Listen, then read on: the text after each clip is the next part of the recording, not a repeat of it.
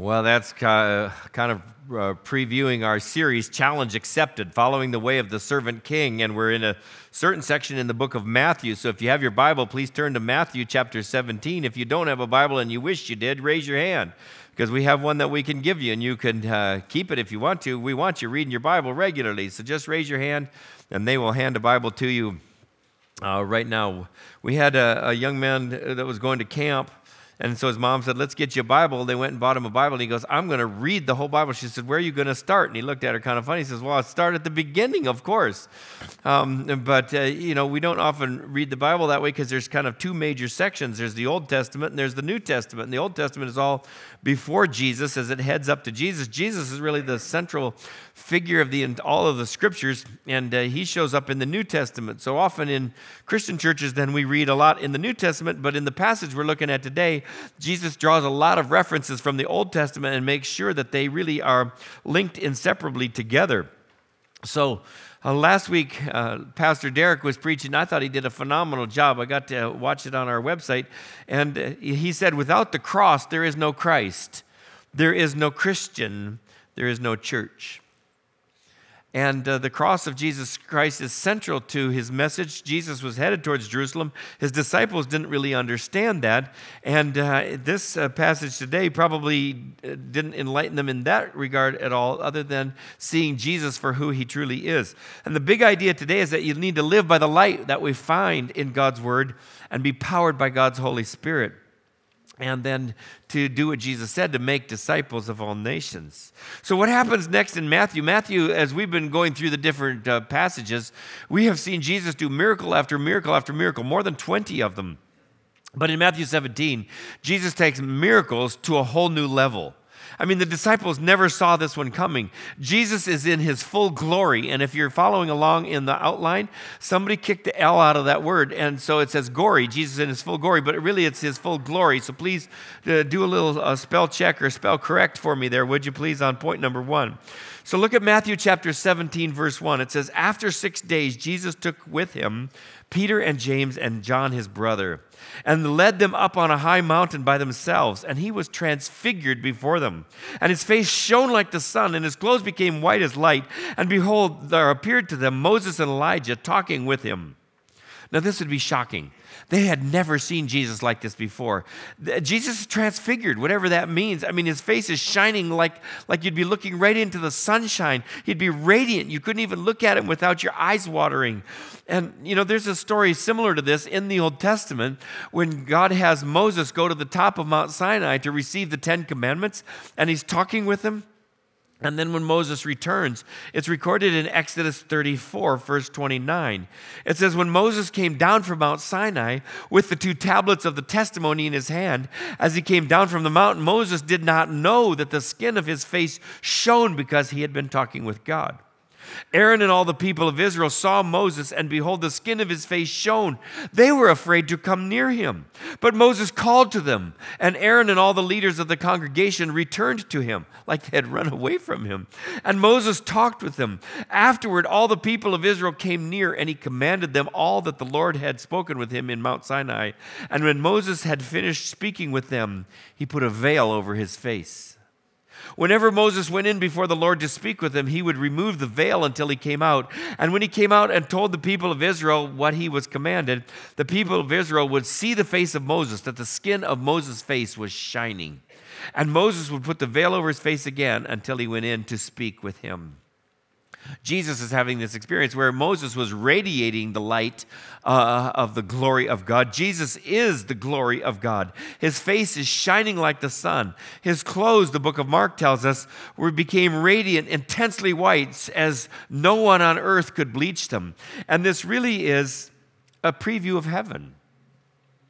I don't know if you've ever been driving or outside where it's completely dark and then all of a sudden there's this pop of lightning and you could see everything and, and, and, and uh, whatever you take in in just that flash, that uh, nanosecond. Is, that's kind of this uh, that you and I are able to see a peek into heaven. What would it be like? And here you have Jesus at the center of things, shining like the sun. And you have Peter and James and John with him. And uh, also he has Moses and Elijah with him. John, uh, the one who's watching this, who doesn't say anything in this story, actually wrote the last book in the Bible. And in the next to last chapter, here's what he, he says as he's talking about heaven that he sees in his vision called the Revelation. He says, I saw no temple in the city, the New Jerusalem, for its temple is the Lord God, the Almighty, and the Lamb. The Lamb is Jesus. And the city has no need of sun or a moon to shine on it, for the glory of God gives it light. And its lamp is the Lamb. By its light will the nations walk, and the kings of the earth will bring their glory into it, and its gates will never be shut by day, and there will never be any night there. So, heaven is a real place, and it's where God resides. Heaven is God's home. And God has invited certain people. He said, Whosoever will. But the people that He's going to have join Him in His home is not everybody. He's going to have people who loved Him and listened to Him and obeyed Him and asked Him for forgiveness and served Him and honored Him with their lives. People who've lived by faith on this earth. Then they are invited to live with God forever in heaven. And the center of heaven is Jesus. Heaven is about a relationship with Jesus, and it's filled with recognizable people, like, like the two we see in this story who came from heaven with Jesus. I mean, these were people of faith who had been in love with God. The two people that Jesus brought with, uh, came from heaven to celebrate this moment with Jesus were Moses and Elijah. Now, it's interesting to me to think who got didn't get invited to this little party. Didn't invite Adam and Eve even though they were the first people he created. He didn't invite, Sarah and, and Abraham, even though they were the, like the father and mother of the Jewish nation. He didn't invite King David, even though Jesus was going to sit on the, the throne of the King uh, David forever. He didn't invite Daniel or Isaiah or any of the other outstanding prophets. You have Moses. Moses was the leader God used to move his people from slavery in Egypt to freedom in the promised land. He's the author of the law, the first five books of the Bible. And he's the one God used to initiate the priesthood and the sacrificial system and uh, the, build the plans for the portable tabernacle so that God could have a home among his people. And Moses was a friend of God. They would speak together face to face as no one else has ever spoken with God. And then you have Elijah. He was the prophet among the prophets. He, he lived at a tough time and he spoke for God when it was popular and when it was not. And most of his life, it was not. And he lived an austere life. In fact, he was often in, in outside or in, in borrowed uh, home. People would take him into their homes. And he's talking, Jesus is talking with Moses and Elijah on pertinent topics, primarily about his going to Jerusalem to suffer and die and of his departure from this world. So in that moment, suddenly, you know, Peter, James, and John see Jesus transfigured before them, and his face is shining like the sun, and his clothes are as white as light. Well, what would you do? Don't you think you'd be in shock? Don't you think the first thing you do is say, Stop everything? We have to focus on the center of attention on Jesus. Let's worship Jesus along with Moses and Elijah. That's what it's going to be like in heaven. In Revelation 7, it says, Salvation belongs to our God who sits on the throne and to the Lamb. And all the angels standing around the throne and the elders and the four living creatures fell on their faces before the throne and they worshiped God, saying, Amen. Blessing and glory and wisdom and thanksgiving and honor and power and might be to our God forever and ever. Amen. I've wondered, why did Jesus share this experience with Peter, James, and John? Why did they get to see it? Why did it even happen, in fact, on his way to Jerusalem? And I think it was to encourage Jesus as he's headed toward the cross. He was carry, going to be carrying the sin of the world. He knew that he would be sacrificed there. And it, it, it's an encouragement. You are, you are the one in whom I delight, is what God is saying, and you are doing the most important thing in the world and that is bringing them salvation. I also think he's connecting together with Moses, he has the law, with uh, Elijah, he has the prophets, with the J- Peter, James, and John, you've got the gospels, you've got the future leaders of the church. Like they're all going to be together in heaven, all celebrating Jesus. See, we think of Peter, James, and John as a long time ago because they were 2,000 years, or Elijah 25, 6, 700 years ago as even further, or Moses even beyond that 3,300 years. But to Jesus, they're all present. They're all alive. They're all in relationship with him still. And Peter seems startled. So he starts talking before he does any thinking, because that was his style, and kind of got his foot in his mouth once again, and it showed his limited human understanding. Peter said to Jesus, Lord, it is so good that we are here. if you wish, I'll make three tents for you one for you, one for Moses, one for Elijah.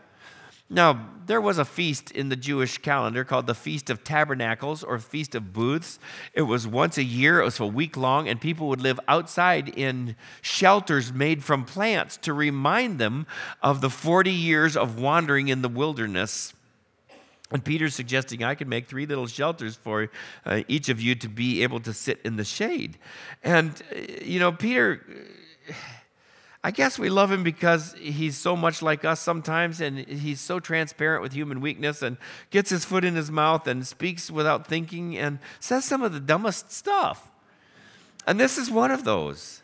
I mean, I got thinking, what, what should Peter have said? Well, what about what Isaiah said when he saw God in the temple and he realized, Woe is me, I'm a sinful man, I am doomed. Or the one Jesus talked about as pleasing God who came to the temple saying, God be merciful to me, a sinner.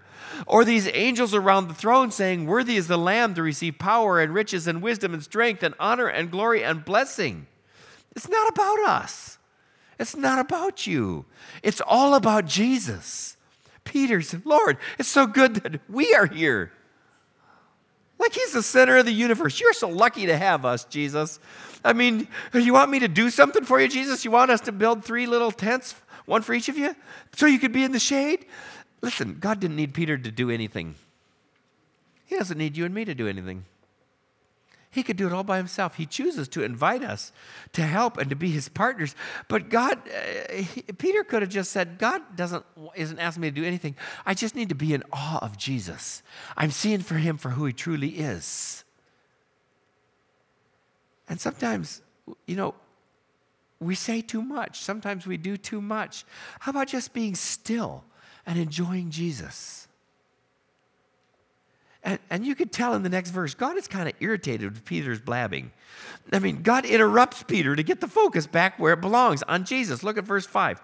And he was still speaking when a bright cloud overshadowed them, and a voice from the cloud said, This is my beloved Son with whom I'm well pleased. Listen to him. And I think there's a certain edge of irritation in God's voice as he said that to Peter. In other words, Peter, stop talking.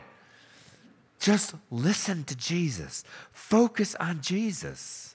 Now, this cloud, there, there were lots of instances in the Bible where God uses a cloud as a marker to indicate his presence or his activity. Just in the book of Exodus alone, where it's talking about the Exodus event of going from slavery to freedom, there are over 50 instances where God uses a cloud as the manifestation of his divine presence. Or, and, and God guided the people with a pillar of fire at night and a cloud by day. In fact, at one point, the children of Israel have left Egypt with Pharaoh's blessing, but he's changed his mind. And they're headed towards the Red Sea, and there's nowhere to go. And they got mountains on each side, and they got the army coming behind them to ravage them because Pharaoh had decided, nope, they're coming back. They're my slave labor. And right at the moment before they were going to be obliterated, God intervened by placing the cloud between the people and the army all night, protecting the people. God also met Moses on the top of Mount Sinai in the cloud to give him the law that we talked about and to give him here's how you live life in a way that glorifies God. Now, I don't know about you, but have you ever experienced a cloud or a fog in your life that you didn't know which way to go and you couldn't really see very far beyond, you know, your hand in front of your face and did you take time to thank God for that cloud? That fog? Did you expect that God could work in your life in and through the fog? That comes our way? Because He can, and He does. I, I, had a little example of this. This there's a sweet woman of God here in our church named Rose, and uh, she was going to be burying at sea on one day, her father and her sister. And she had just been so beautiful and so Jesus to them. Actually, as we were going out of the harbor in a, about a 55 foot yacht, I prayed, Lord, do something that only you can do today. And it was whale watching time. So there were whale watch. You could see it was an absolutely gorgeous day. You could see probably 15 whale watching boats, and we're going out a little ways, and we're seeing these boats, and we're passing them. I'm thinking, well, maybe a whale could surface right by our boat, or send up a spout, or maybe some dolphins could jump, or do a few flips, or something. But we get out to the spot where we're going to put the ashes in the water, and we're we're praying and we're sharing scripture, and then you know after you put them in the water, then the boat takes three big circles around as the ashes and the flowers spread out. Just as we prayed and shared scripture, I kid you not, it would have been an absolutely gorgeous day. You could see everywhere. But as we prayed, suddenly we were in fog, completely fogged in, could not see a thing. The boat captain, Mike, told me later, he says, I had to do the three circles all from the instrument panel very cautiously because all those whale watching boats, who knows where they are? We couldn't see any of them. We don't know if it was just our boat but all the way, three circles all the way around, we were completely in the fog. And as we headed our boat back towards Dana Point Harbor, it was back to complete sun. Now you think I'm just making it up, but you could ask Rose or the, the boat captain Mike. And God was using that. Just, uh, I, I think it was still the same that God works through the cloud. And sometimes when we can't see what's happening, God's at work doing some of his best work. In the account we're looking at today here, Peter's blithering on about what he thinks he could do for God. God, so lucky you got us here. You know, and God overshadows him with this cloud and he says, This is my beloved son with whom I'm well pleased. Listen to him. Now, this is the second time that God has said this exact phrase. Well, he added this time, listen to him. But the first time, do you remember when it was? At Jesus' baptism, right, in Matthew chapter 3, right at the beginning of Jesus' ministry. Now, here he is further along in his ministry. He's beginning the final chapter where he's walking to Jerusalem to die for the sin of the world. And God once again says, This is my beloved Son with whom I am well pleased. God is in love with Jesus. He, the Father, is pleased with his Son. And then God adds for Peter's benefit, listen to him. Listen, it's a lost art. I mean, to do that, you have to focus. You have to let go of, uh, you know, your own agenda, your own thoughts, your own mental preparation for what you're going to say next. You know, you, uh, you know, your own expectations, and just listen. It's hard work. It's valuable work. God says, "This is my beloved son. Listen to him." You can't listen well if you just want to talk. And you can't listen if you have your own agenda that you think is the most important thing to communicate. And you can't listen well if you're in a hurry. You have to choose to listen. And when the disciples heard the voice of God, it says, verse 6, they fell on their faces. They were terrified. And then I wish we knew how long there was before the next verse. And then it says, But Jesus came and he touched them and saying, Rise and have no fear. And when they lifted up their eyes, they saw no one but Jesus only. Jesus touched them. And then he said, Rise and have no fear. They lift up their eyes and they see nobody but Jesus. And, you know, this story is recorded in Matthew and in Mark and in Luke, three different uh, books in the New Testament. And the Gospel of Luke ends the story right here. So if you'd been part of this experience, if you had suddenly seen Jesus glorified and radiating, transfigured before your eyes, if you'd seen him just as shining as a lightning bolt, and you'd listened to Jesus have conversation with Moses and Elijah, people that you had read about and had admired their work and their faith, and now suddenly you're getting to see them and to hear them, and Jesus it, it, then suddenly there's this cloud, and then there's Jesus only, and he taps you on the shoulder and he says, Rise, have no fear. What would you want to ask Jesus next? Have you thought about that? If you were in this kind of experience, I mean, you've just had the experience of your life and you realize, wow, I'm still alive. That's, that by itself is amazing. What would you want to say to Jesus? Where would be your focus? I think I would want to say, Wow, Jesus, how did you do that? That was absolutely spectacular. Do it again. Right? You, God, Jesus, obviously you are tapped into God's power. I heard God say He is so pleased with you. Why are you headed to Jerusalem to die? Or, Jesus, how, how do we rise and have no fear?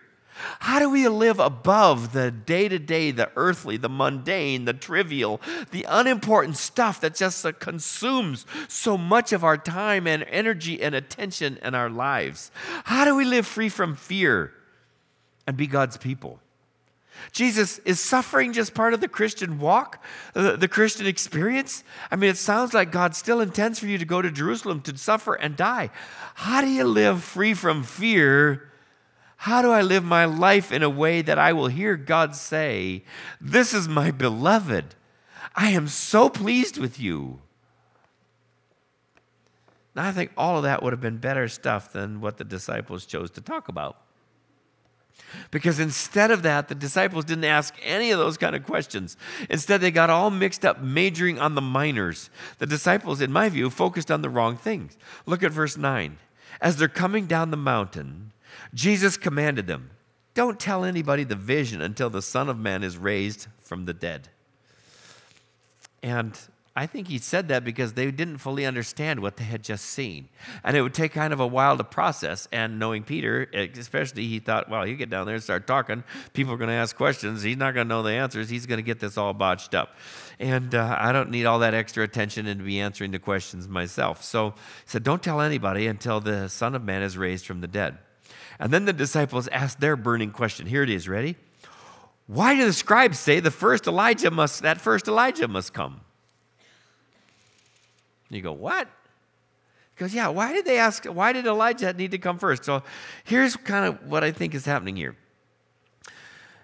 They had read the scriptures and they had taken certain uh, future predictions and said, here's what's going to happen. And he, we kind of know the order. And you know, you have people that do that in our day as well. They read the Bible, they read book of Revelation, and they say, here how the world's going to end. And some of them have differing views and they're even willing to fight over it, you know. And uh, uh, so they've got this view that Elijah was going to come back and prepare the way for the Messiah, and then the Messiah is going to come to save the world. And that's all spelled out in the Old Testament. And here they've just had an experience where they know Jesus is God, they know he's the Messiah, and he arrived first. And now Elijah showed up. And it doesn't fit with the interpretation of Scripture that they have been accustomed to. So the disciples said, Why do the scribes say that the first Elijah, that first Elijah must come? And he answered, Well, Elijah does come first, and he will restore all things. But I tell you that Elijah has already come, and they didn't recognize him, but did to him whatever they pleased. So also the Son of Man will certainly suffer at their hands. And then the disciples understood that he was speaking to them of John the Baptist go, oh. Now I thought that he had already put this to rest because they had asked him. And he had explained after John the Baptist died that John the Baptist was the Elijah who was promised to come. Maybe the three disciples, in their excitement, forgot all of that and they just said, Oh my goodness, here what we're seeing at our experience doesn't match what the scriptures said. How do we get these to match? And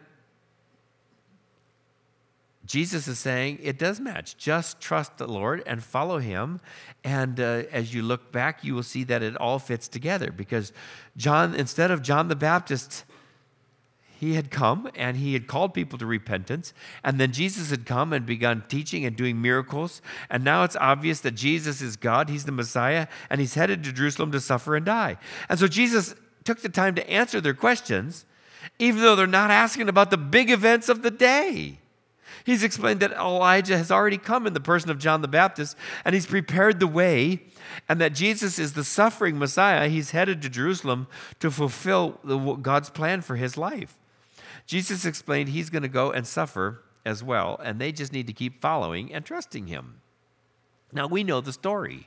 We know that they headed to Jerusalem. Jesus was intentionally there at a Passover, that he was uh, arrested, that he was abused, that he was put on tri- uh, trial over and over and over until they figured out a way that they uh, killed him and they put him on the, put him on the cross and he suffered and died on the cross. They killed him and then 3 days later he rose from the dead. We know that the disciples had a tough time through all of that. Peter once again, even though he had seen Jesus, transfigured before him. When asked by a servant girl at a fire, Do you know him? He quivered in fear and he said, No, no, no, I don't know him. He swore up and down, I have never seen that guy before. I don't have a clue who he is. But then he also was given an opportunity by Jesus to apologize publicly three times and to be restored to the disciples. He went on to be the disciple who uh, preached at Pentecost, and 3,000 people became believers that day. So Peter still had his ups and downs, and eventually he chose to be a fully devoted follower of Christ and just to let go of all the rest of it and keep his eyes on Jesus. And he wrote two love letters, and in the second one, 2 Peter chapter 1, here's what he says, verse 16. He said, We did not follow cleverly devised myths when we were made known to you the power and coming of the Lord Jesus Christ. We were eyewitnesses to his majesty. For when he received honor and glory from God the Father, and the voice was borne to him by the majestic glory, This is my beloved Son with whom I'm well pleased, we ourselves heard this very voice borne from heaven. For we were with him on the holy mountain. And we have the prophetic word more fully confirmed, to which you will do well to pay attention, as to a lamp shining in a dark place until the day dawns and the morning star rises in your hearts. Knowing this, first of all, that no prophecy of Scripture comes from someone's own interpretation. For no prophecy was ever produced by the will of man, but men spoke from God as they were carried along by the Holy Spirit. Peter says, I saw it myself. I saw him glorified by God. I heard God's voice say, This is my beloved Son with whom I'm well pleased. And he tells us in this passage live by the light found in God's Word. You can trust God's Word and it be powered by God's Holy Spirit. And to go fulfill what we call the Great Commission, to go make disciples of all nations. Go tell people about it. We've been encouraging you to make a list of five names of people you know and love that you could pray for. And uh, there are scriptures that are in today's uh, uh, outline that you could look at. And uh, I would encourage you to commit those to memory so that you would have those in your heart and ready when you have a chance to talk to somebody and God can use His word. But Peter is saying Jesus is the real deal. He is God. He died for us. He came back to life. I saw him transfigured. It's like I looked into heaven, and we are someday going to see him face to face. Do you know, I asked Paul Eshelman about the time that he and Kathy got to spend together this uh, the week before she died. She died last Monday, the 18th. He says, Well, last Thursday was Valentine's Day, and we had a Valentine's Day to remember. We went out to breakfast together. He goes, at, at, at, at Starbucks. He said, That restaurant that's everywhere. I said, McDonald's? He said, No, no, Starbucks. and then they did some window shopping and they took a walk together and they just enjoyed each other's company. And by lunchtime, they found themselves at In N Out Burger. Pretty romantic. And while they were getting their food, Kathy engaged another customer in conversation. He was from India and he was a Muslim, which most Indians are Hindu. And so pretty soon she's talking with him all about that, but she's guiding the conversation to talk about her the most important thing, about Jesus. And she shares her faith in Jesus Christ with this Muslim Indian at In N Out Burger. Now, when I heard this story, I was kind of touched because I've gone to In N Out Burger a lot of times. I've never thought when I walked through the door, who is in here who I can talk to Jesus about while I eat my burger and fries? Have you? You know what I'm saying? Is I'm asking you to care to, to, to talk to people about Jesus who you know and love. Kathy, it was her passion. She talked to people regularly, everywhere about Jesus. She wanted them to know about Jesus because she knows Jesus is the only hope. And on the last day that she and Paul spent together, she's looking for other people, strangers, that she can say, You got to know about Jesus. That man happened to say that he goes to that restaurant every Friday at noon at lunch. And Paul said, I'm going to go back this Friday and say, That woman that talked to you about Jesus last week, she's in his presence in heaven today. Now, Kathy lived by the light found in God's Word. And she's powered by God's Holy Spirit. And she was passionate. People had to know about Jesus. And I'm sure when she stepped from here into heaven, she heard God say, Kathy, I love you you had some terrible things happen in your childhood and you had tremendous burdens and struggles getting past them, and you have overcome. You have served me, you have honored me, you have loved me your whole life. Welcome home. I am so pleased with you. And you know, that's exactly what you want to hear and exactly what I want to hear when we stand before Him as well. So we need to take God's word seriously and to live by the light that's found in God's word and be powered by His Holy Spirit and be passionate about fulfilling his call to us to make disciples of all nations and to share Jesus Christ with people. Shall we pray? Dear Jesus, you are the light. You are radiant. And you somehow put the dimmers on that to come and live in this world so that you could be a human being. But you are the light of life. You are going to be the light that lights up heaven. And we are drawn to the light. Life comes from that light. And we want to live, and we want to live in your presence and to celebrate you, the King of Kings and Lord of Lords, our Savior and our God. And so may we please you with our lives and with our lips, with our conversations, with our passion. Help us to learn from Kathy and from the other disciples. Share Jesus and to celebrate you because you are awesome. We love you. Thank you for loving us. Amen.